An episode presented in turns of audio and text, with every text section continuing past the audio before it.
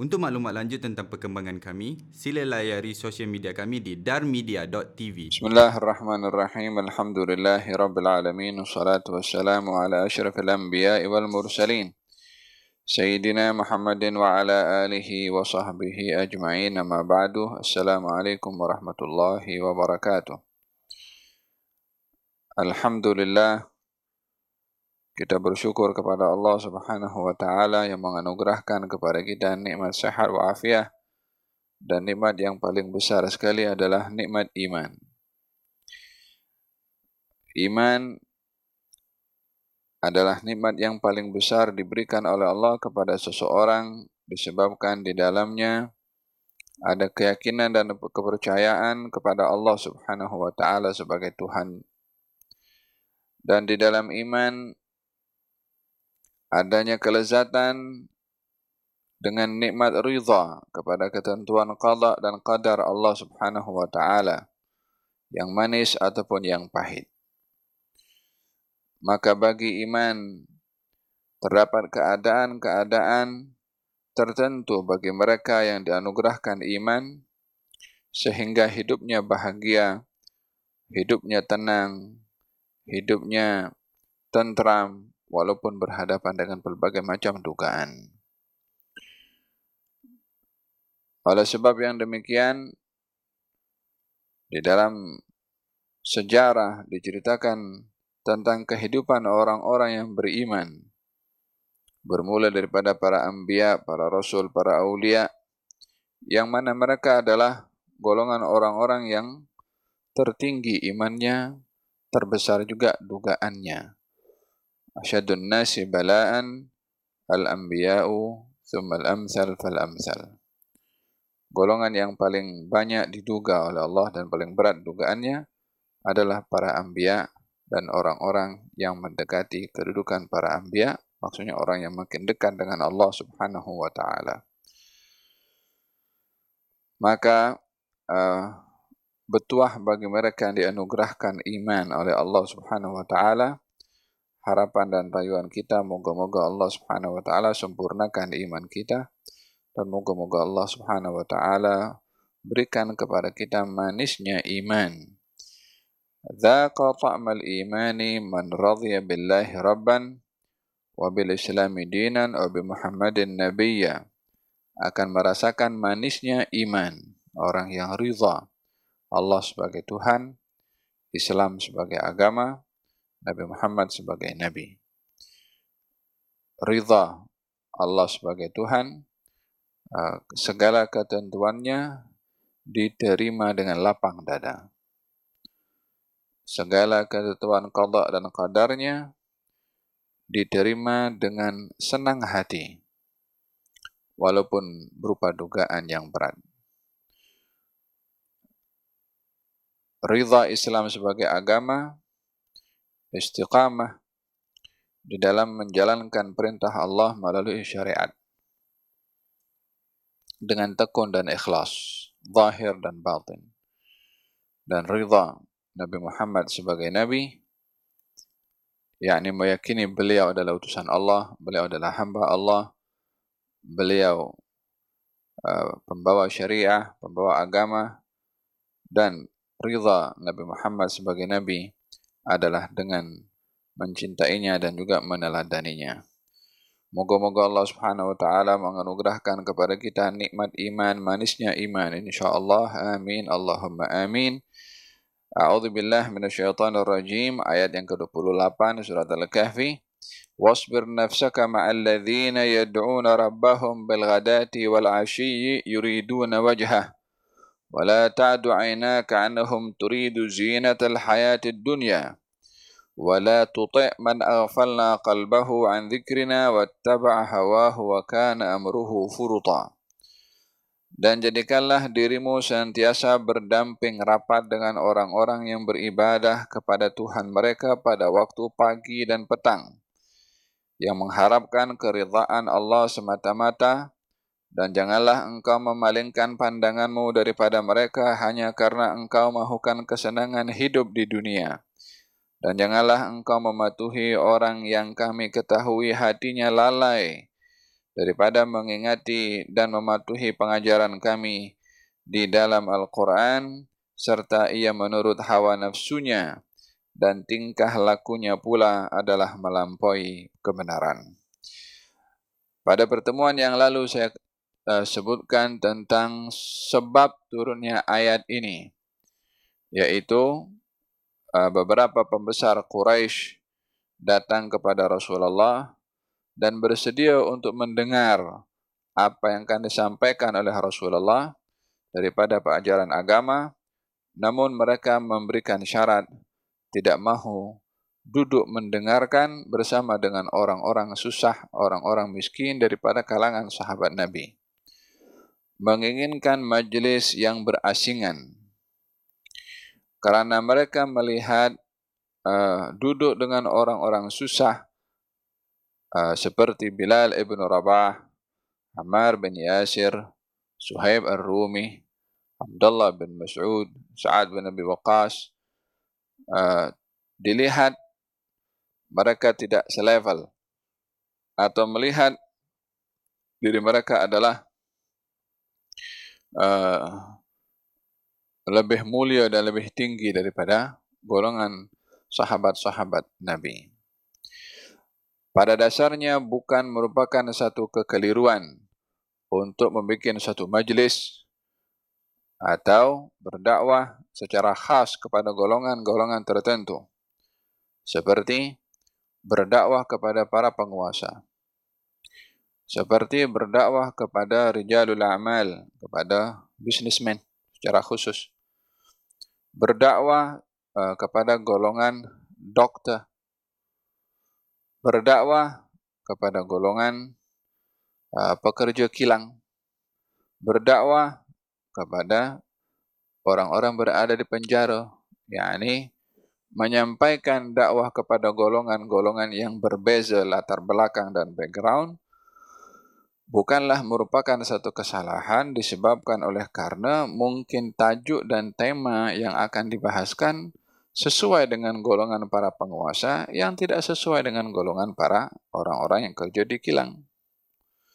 Atau pembahasan yang mungkin sesuai dibahaskan di kalangan uh, para dokter tidak sesuai untuk dibahaskan ini di kalangan kepada orang-orang bisnismen contohnya, atau sebaliknya. Uh, maka pada dasarnya bukan menjadi satu kesalahan membuat majelis yang berasingan selagi tajuk pembahasannya adalah sesuai dengan uh, background masing-masing grup atau kelompok itu.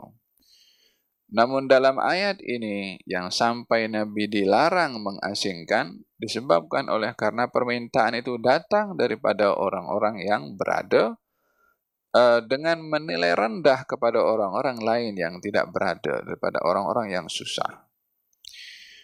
Maka ini yang menyebabkan Nabi enggan mematuhi uh, syarat mereka uh, yang Allah Subhanahu Wa Taala memerintahkan kepada Nabi untuk tidak memenuhi permintaan mereka. Bahkan diperintahkan Nabi duduk dengan orang-orang yang susah tadi. Sebab motif daripada pengasingan majlis itu adalah disebabkan oleh karena Uh, memandang rendah kepada orang-orang miskin.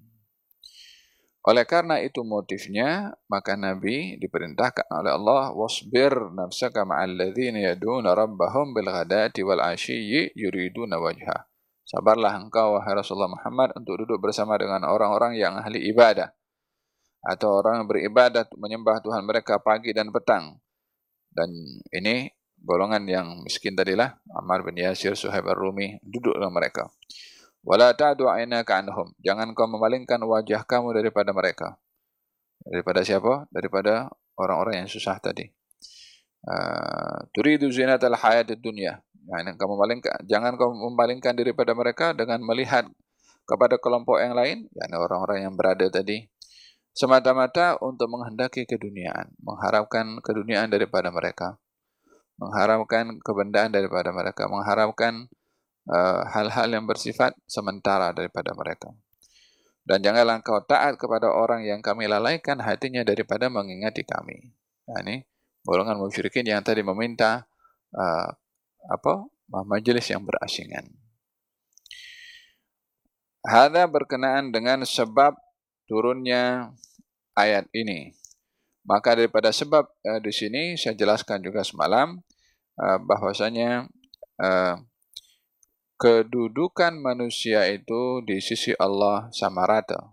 Tak kira laki, tak kira perempuan, tak kira bangsawan atau orang, orang biasa.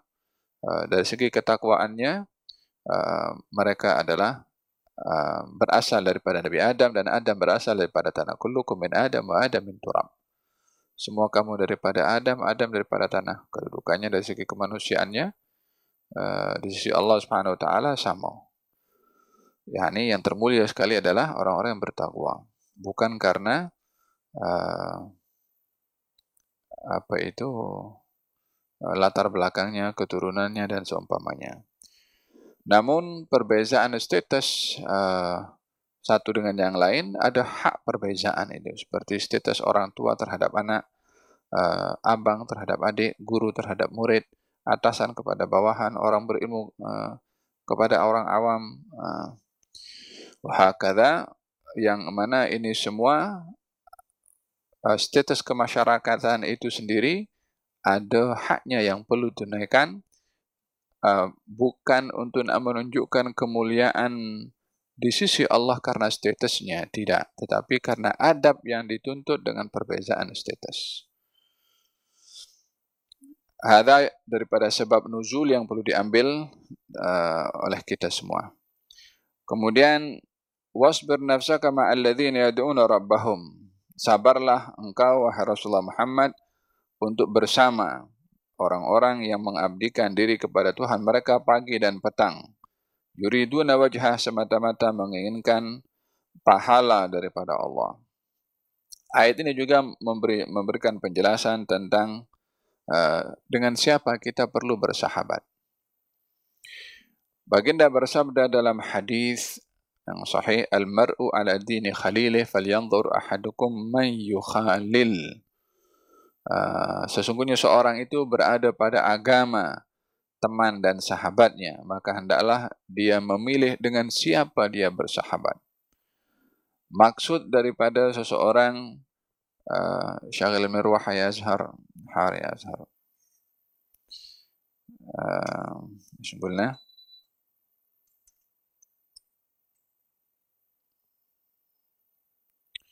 Aywa. Falyanzur ahadukum man yukhalil. Hendaklah kamu melihat dengan siapa kamu bersahabat. Yang ini bermakna di sini merujuk kepada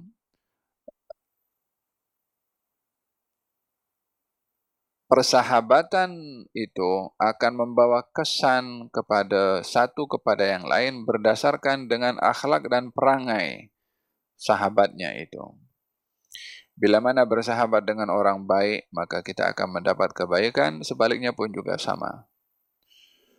Uh, bila mana perumpamaan dalam persahabatan diberikan perumpamaan oleh Nabi, uh, orang bersahabat dengan orang baik, dengan orang bersahabat dengan orang tak baik, umpama orang yang dia pergi ke kedai minyak wangi, yang dia kalau pergi ke kedai minyak wangi akan mendapatkan, uh, paling tidak mendapatkan wangi-wangian, yakni keluar daripada kedai itu uh, dapat wangi.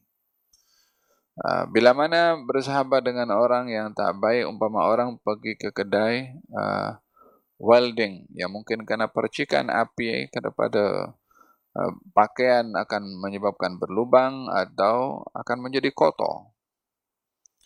Uh, ianya bukan ingin menilai tentang mana lebih baik orang yang jual minyak wangi dengan orang bekerja dekat uh, welding, bukan daripada aspek pekerjaannya. Orang kalau bekerja kedai welding pun juga uh, untuk memenuhi nafkah keluarganya, maka itu jadi pekerjaan yang mulia, uh, pekerjaan yang syarif.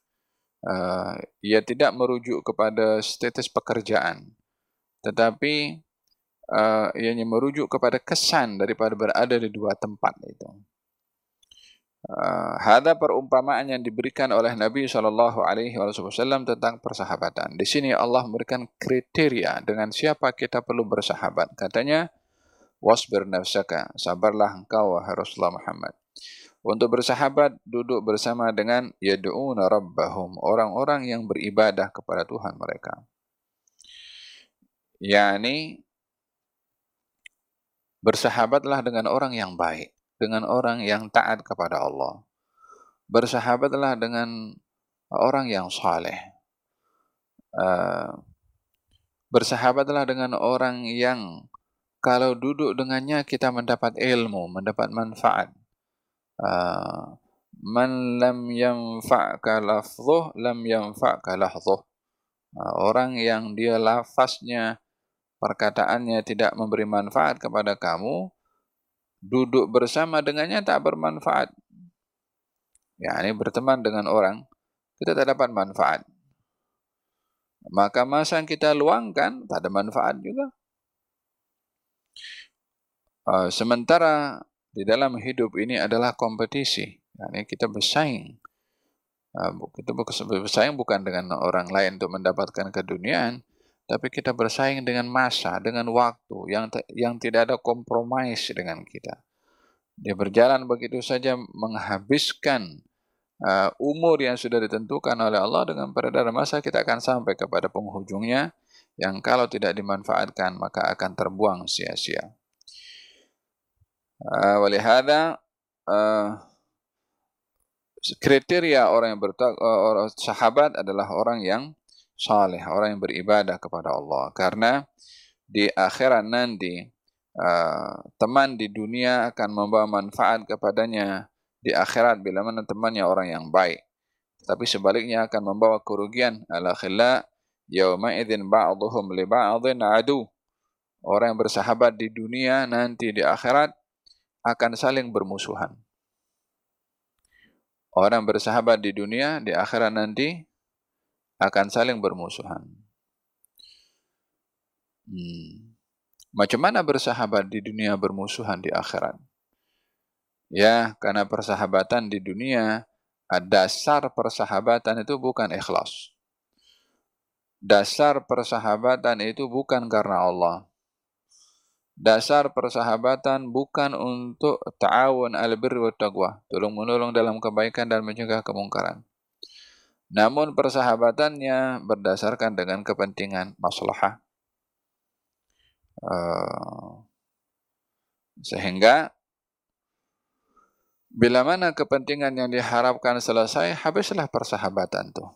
Imma dengan melupakan satu dengan yang lain karena kepentingan yang ingin dikongsi bersama sudah selesai, seperti mana kebanyakannya di dalam bisnis orang bersahabat bila mana motifnya kepada bisnis, ketika meeting senyum, ketika berjumpa berpelukan, ketika berjumpa pun juga saling memberikan hadiah, bila mana ada majelis pun datang, bila mana telefon terus diangkat, bila mana ada S M S terus dijawab, pasal ada kepentingan. Kepentingan dah settle, dah selesai. Telepon, ah dia-dia lagi, dia tak payah, tak payah, tak payah, tak payah kata. S M S, apa benda nak S M S lagi dia ni, tak payah, tak payah. Hmm.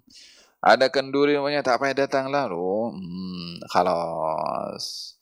Yang dulunya sungguh-sungguh, kemudian hari-hari, pagi, petang, malam, telepon pun juga, say hello, apa khabar. Hmm.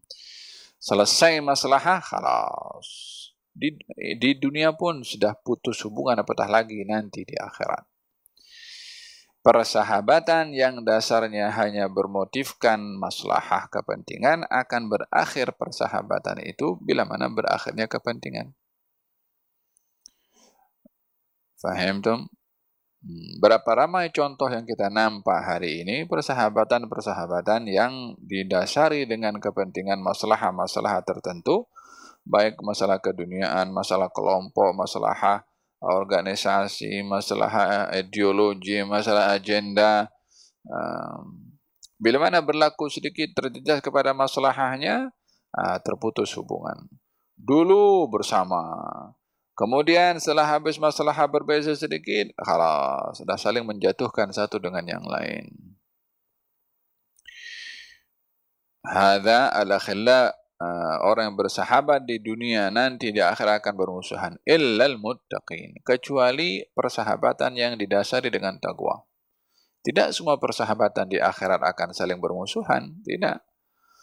uh, Persahabatan yang tidak ikhlas akan bermusuhan nanti di akhirat. Persahabatan yang bergantung dengan kepentingan sahaja, bukan karena Allah akan bermusuhan nanti, tapi illal muttaqin, kecuali persahabatan yang didasari dengan ketakwaan. Sehingga persahabatan yang didasari dengan ketakwaan itu, bila mana berlaku salah silap kepada sahabatnya, akan disikapi dengan ampun dan maaf.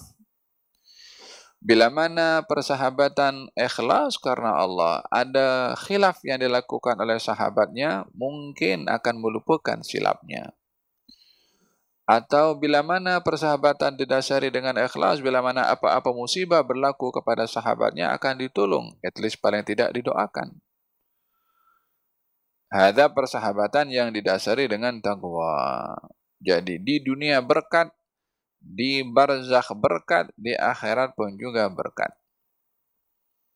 Al-mar'u ma'aman ahab. Orang akan bersama dengan siapa orang dicintai ketika berada di dunia. Oleh hada dalam Al-Quranul Karim Allah Subhanahu Wa Taala menceritakan tentang orang-orang yang hidup di zaman Rasulullah. Hmm, katanya uh, apa itu? Bila mana sudah di hari kiamat nanti katanya waqal, mereka orang-orang musyrikin mengatakan ya laitani takhattu ma'ar rasuli sabila. Ya wailata laitani lam attakhid fulanan khalila. Andai ketika aku berada di dunia dahulu, aku ikut kepada Rasul ini. Andai ketika berada di dunia dahulu, aku tidak ikut kawanku ini. Ya, ini menggambarkan kata-kata kaum musyrikin yang hidup di zaman baginda Rasulullah, kalau nampak Nabi tak mau ikut. Tapi nampak dia punya geng sokong. Kawan rapat. Hmm. Wah, kata di dunia bersahabat, memusuhi kepada Rasulullah. Di akhirat menginginkan, mengangan-angankan, mencita-citakan nak bersahabat dengan Rasulullah. Tapi sudah fatal awan, sudah tidak ada lagi uh, kesempatan untuk berbuat demikian. Walihada berhati-hatilah dalam persahabatan di dunia untuk memilih teman yang baik supaya bermanfaat di akhirat. Uh, Sabarlah engkau, wahai Rasulullah Muhammad, dalam bersahabat atau duduk bersama dengan orang-orang yang beribadah kepada Tuhan mereka pagi dan petang. Dalam ibadahnya ikhlas. Nah, ikhlas merupakan perkara yang mustahak dan penting. Uh, tidak hanya beribadah untuk mendapatkan syuhrah, kemasyhuran, publicity. Oh, tak ada ikhlas sama saja dengan yang lain. Dan janganlah engkau memalingkan pandangan kamu daripada mereka hanya semata-mata mengharapkan keduniaan. Yakni jangan bersahabat dengan orang hanya untuk mendapatkan keduniaan. Jangan meninggalkan sahabat yang baik dengan bersahabat dengan orang lain semata-mata untuk mendapatkan projek, nak mendapatkan uh, dunia, nak mendapatkan duit, nak mendapatkan jawatan. Uh, dan hal ini tidak dinilai dengan keikhlasan di dalam bersahabat. Nah, dan janganlah engkau taat kepada orang-orang yang kami lalaikan hatinya daripada mengingati kami. Yakni jangan engkau duduk bersahabat dengan orang-orang yang lalai, orang-orang yang hidupnya hari-hari uh, apa itu uh, alpa dan lupa daripada Allah. Jangan bersahabat dengan mereka. Macam mana kalau dia classmate masa di sekolah? Sahabat yang dimaksudkan di sini adalah orang yang kita lazimkan diri bersama dengannya. Bukan bermakna tidak bersahabat, putus hubungan sama sekali, tak nak telefon, tak nak say hello, tak nak S M S, tak nak jemput. Lah, lah. Bukan demikian. Jiran kita siapapun dia, selagi dia jiran, maka kita jemput walaupun dia orang bukan Islam. Sahabat pun juga demikian, hatta bukan Islam. Ditunaikan sebatas hak persahabatan yang ada. Tapi untuk kita melazimkan berteman setiap saat dengannya, berbincang dan juga bersama dalam segalanya, tidak. Jadi persahabatan yang masukkan di sini adalah yang mulazamah, yakni apa namanya bersama selalu dengannya. Dengan orang yang baik silahkan, dengan orang yang lalai jangan. Sebatas Uh, bersahabat dengan mereka ini, uh, menjaga hubungan dan juga berdakwah, mengajak kepada orang yang lalai daripada teman-teman yang kita kenal ketika berada di sekolah dulu, supaya dia tidak menjadi orang yang lalai. Itu bahagian daripada manfaat persahabatan, mendatangkan manfaat kepada sahabatnya. Sebaik-baik teman adalah yang mendatangkan manfaat kepada temannya. Wattaba'a hawahu wa kana amruhu furta wa qul al-haqqu min rabbikum faman syaa'a falyu'min wa man syaa'a falyakfur inna a'tadna lidh-dhalimina naran ahata bihim suradiquha wa in yastaghithu yughathu bima'in kalmuhli yashwi al-wujuh bi'sa ash-sharab wa sa'at murtafaqa innal ladhina amanu wa 'amilus salihati inna la nudhi'u ajra man ahsana 'amala ulaika lahum jannatu adnin tajri min tahtihimul anharu yuhallawna fiha min asawira min dhahabin wa yalbasuna thiyaban khudran min sundusin wa istabraqin muttaki'ina fiha 'alal ara'ik ni'ma thawabu wa hasunat murtafaqa. Dan katakanlah wahai Rasulullah Muhammad, kebenaran itu ialah yang datang dari Tuhan kamu. Maka sesiapa yang mahu beriman, hendaklah ia beriman. Dan sesiapa yang mahu kufur, ingkar, biarlah dia mengingkarinya. Karena kami telah menyediakan bagi orang-orang yang berlaku zalim, yang ingkar, api neraka, yang meliputi mereka segala uh, kemah atau uh, pagar yang menutup neraka supaya tak ada orang yang keluar. Dan jika mereka meminta pertolongan karena dahaga, mereka akan diberi pertolongan dengan air yang seperti tembaga cair, yakni tembaga yang dipanaskan sehingga menjadi cair, yang membakar muka. Amatlah buruknya minuman itu dan amatlah buruknya neraka sebagai tempat bersenang-senang. Nah, mana ada tempat neraka bersenang-senang? Ini ziyadah minal ihanah, yakni dihina oleh Allah. Ha, bersenang-senanglah kamu dalam neraka. Lebih kurang macam tu. Kepada siapa? Kepada mereka yang kufur kepada Allah Subhanahu Wa Taala. Dan sebenarnya orang-orang beriman dan beramal soleh sudah tetap kami tidak akan menghilangkan pahala orang-orang berusaha memperbaiki amalnya. Mereka itu disediakan baginya syurga yang kekal, mengalir di bawahnya beberapa sungai. Mereka dihiaskan di dalamnya dengan gelang-gelang tangan daripada emas dan memakai pakaian hijau dari sutra yang tipis dan sutra yang tebal bersulam. Mereka berehat di dalamnya dengan berbaring di atas pelamin-pelamin yang berhias. Demikian itulah balasan yang sebaik-baiknya, dan demikian itulah syurga, tempat berehat yang semolek-moleknya. Wa qulil haqqu min rabbikum, katakan kebenaran itu datang daripada Tuhan uh, kamu. Yani ketika melihat kaum musyrikin menolak kepada Nabi sallallahu alaihi wasallam, walaupun Nabi sudah menjawab soalan mereka, menyampaikan kebenaran, tunjukkan mukjizat, last sekali wa qulil haqqu min rabbikum. Katakan kepada mereka orang-orang yang ingkar, kebenaran datang adalah daripada Tuhan kamu. Yani Allah Maha benar, ajarannya benar dan wajib untuk diikuti. Namun faman syaa'a falyu'min. Siapa di antara kamu yang mahu ber- beriman, silahkan beriman. Yang mahu ingkar, silahkan ingkar. Uh, tawaran ini bukan bersifat pilihan untuk beriman atau uh, kufur. Uh, seperti kalau seseorang di rumah atau ketua keluarga beritahu kepada anaknya,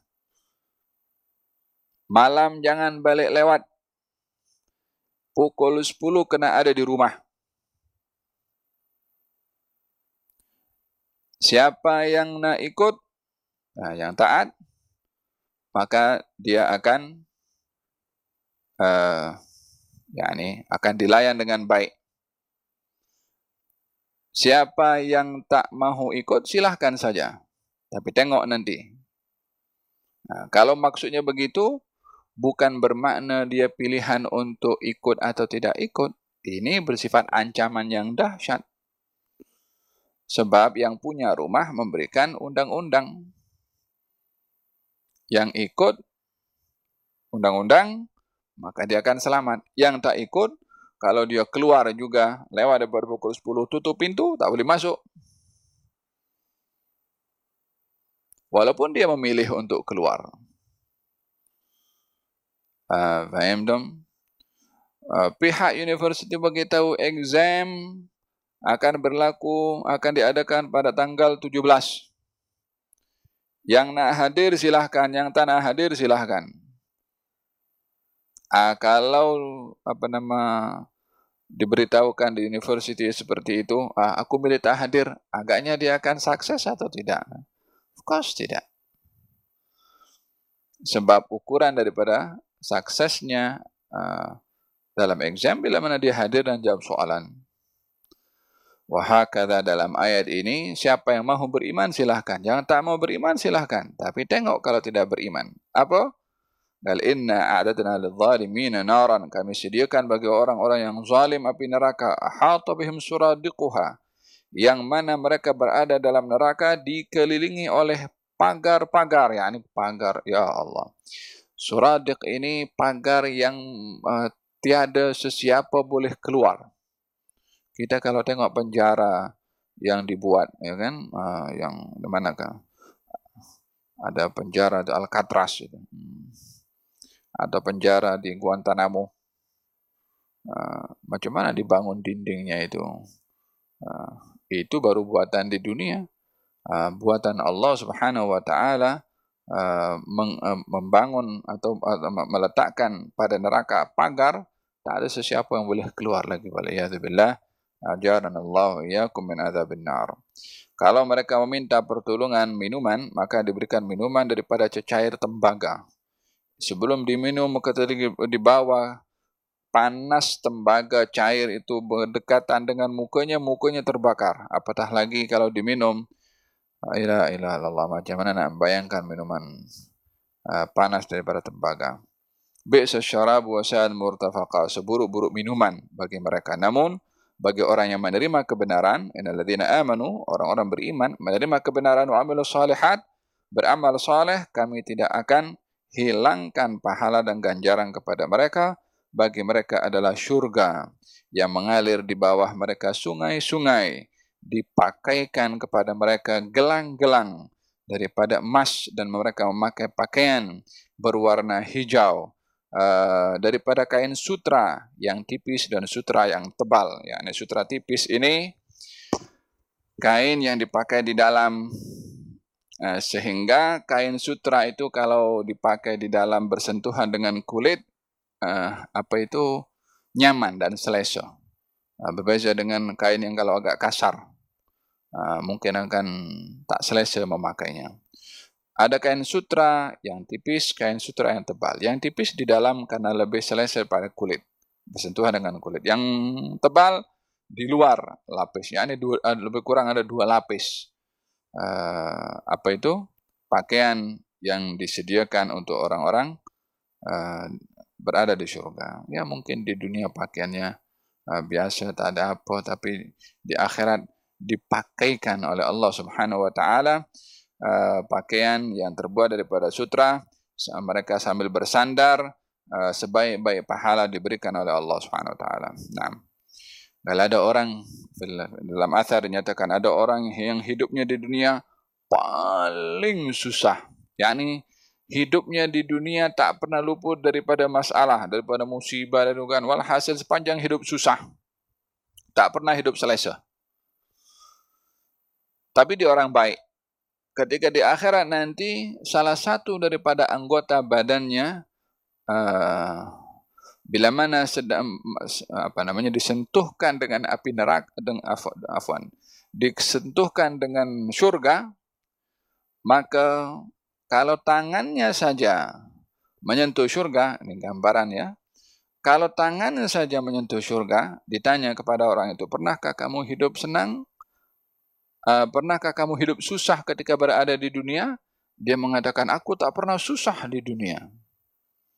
Walaupun sepanjang hidupnya susah, baru dapat nikmat syurga, tangannya saja menyentuh syurga. Sudah lupa kesusahan di dunia. Bagi mereka yang hidup di dunia tak pernah susah, senang saja. Tapi dia ingkar, mungkar, selalu dibuat maksiat, tak pernah stop. Hidupnya mewah, hidupnya berlebih-lebihan segala-galanya. Apa diinginkan dari harta dunia, dicapai, dia dapat. Di akhirat nanti baru salah satu daripada anggota badannya dikenakan kepada api neraka. Ditanya, pernahkah kamu hidup senang ketika berada di dunia? Dia mengatakan, aku tak pernah hidup senang. Walaupun sepanjang hayat senang. Nak menggambarkan bagaimana kehidupan di syurga dan bagaimana kehidupan di neraka. Nah. Hada berkenaan dengan ayat yang ke tiga puluh satu. وَاضْرِبْ لَهُمْ مَثَلَ الرَّجُلَيْنِ جَعَلْنَا لِأَحَدِهِمَا جَنَّتَيْنِ مِنْ أَعْنَابٍ وَحَفَفْنَاهُمَا بِنَخْلٍ وَجَعَلْنَا بَيْنَهُمَا زَرْعًا. Akan memasuki kepada uh, cerita baru. Akan dikisahkan oleh Allah Subhanahu Wa Taala tentang dua orang. Ada mengatakan adik-beradik, ada mengatakan kawan dengan kawannya. Uh, namun masa sudah masuk waktu isyraq, uh, so kita akan bahaskan pada kelas yang akan datang insya Allah. Nah.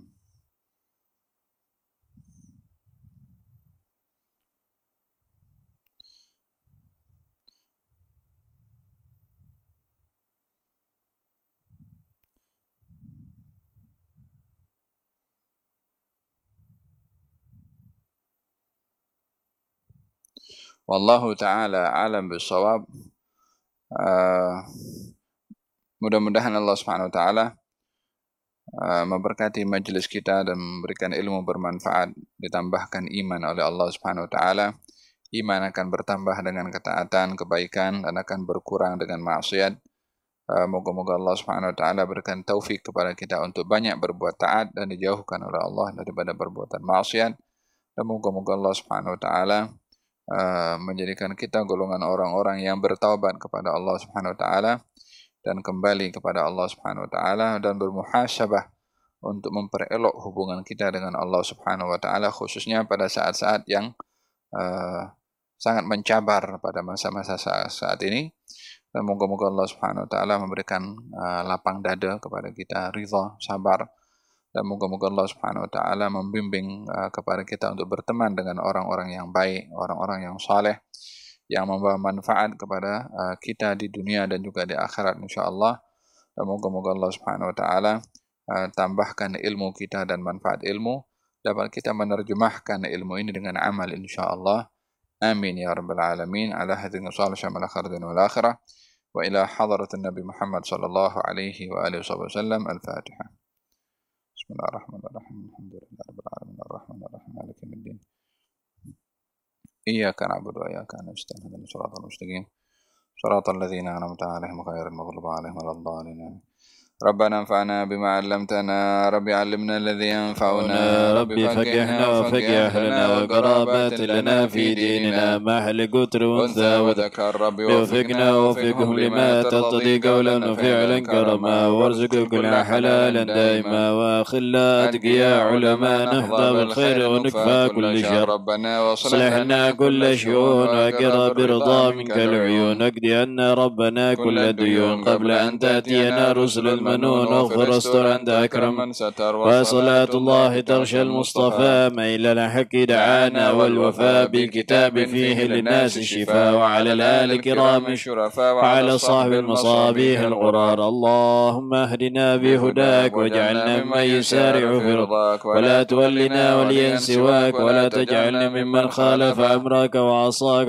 حسبنا الله ونعم الوكيل ولا حول ولا قوة إلا بالله العلي العظيم يا ربنا اعترفنا بأننا اقترفنا وأننا أسرفنا على لظى أشرفنا فتب علينا توبة تغسل لكل حوبة واستر لنا العورات وآمن روعاتي واغفر لوالدينا ربي ومولودينا والأهل والإخوان وسائر الخلان وكل ذي محبة هوجي أو صحبة والمسلمين أجمع آمين ربي اسمع فضلا وجودا منا لا باكتساب منا بالمصطفى الرسول نهضى بكل سول بالمصطفى الرسول نهضى بكل سول بالمصطفى رسولي نهضى بكل سولي صلى وسلم ربي عليه عد الحبيب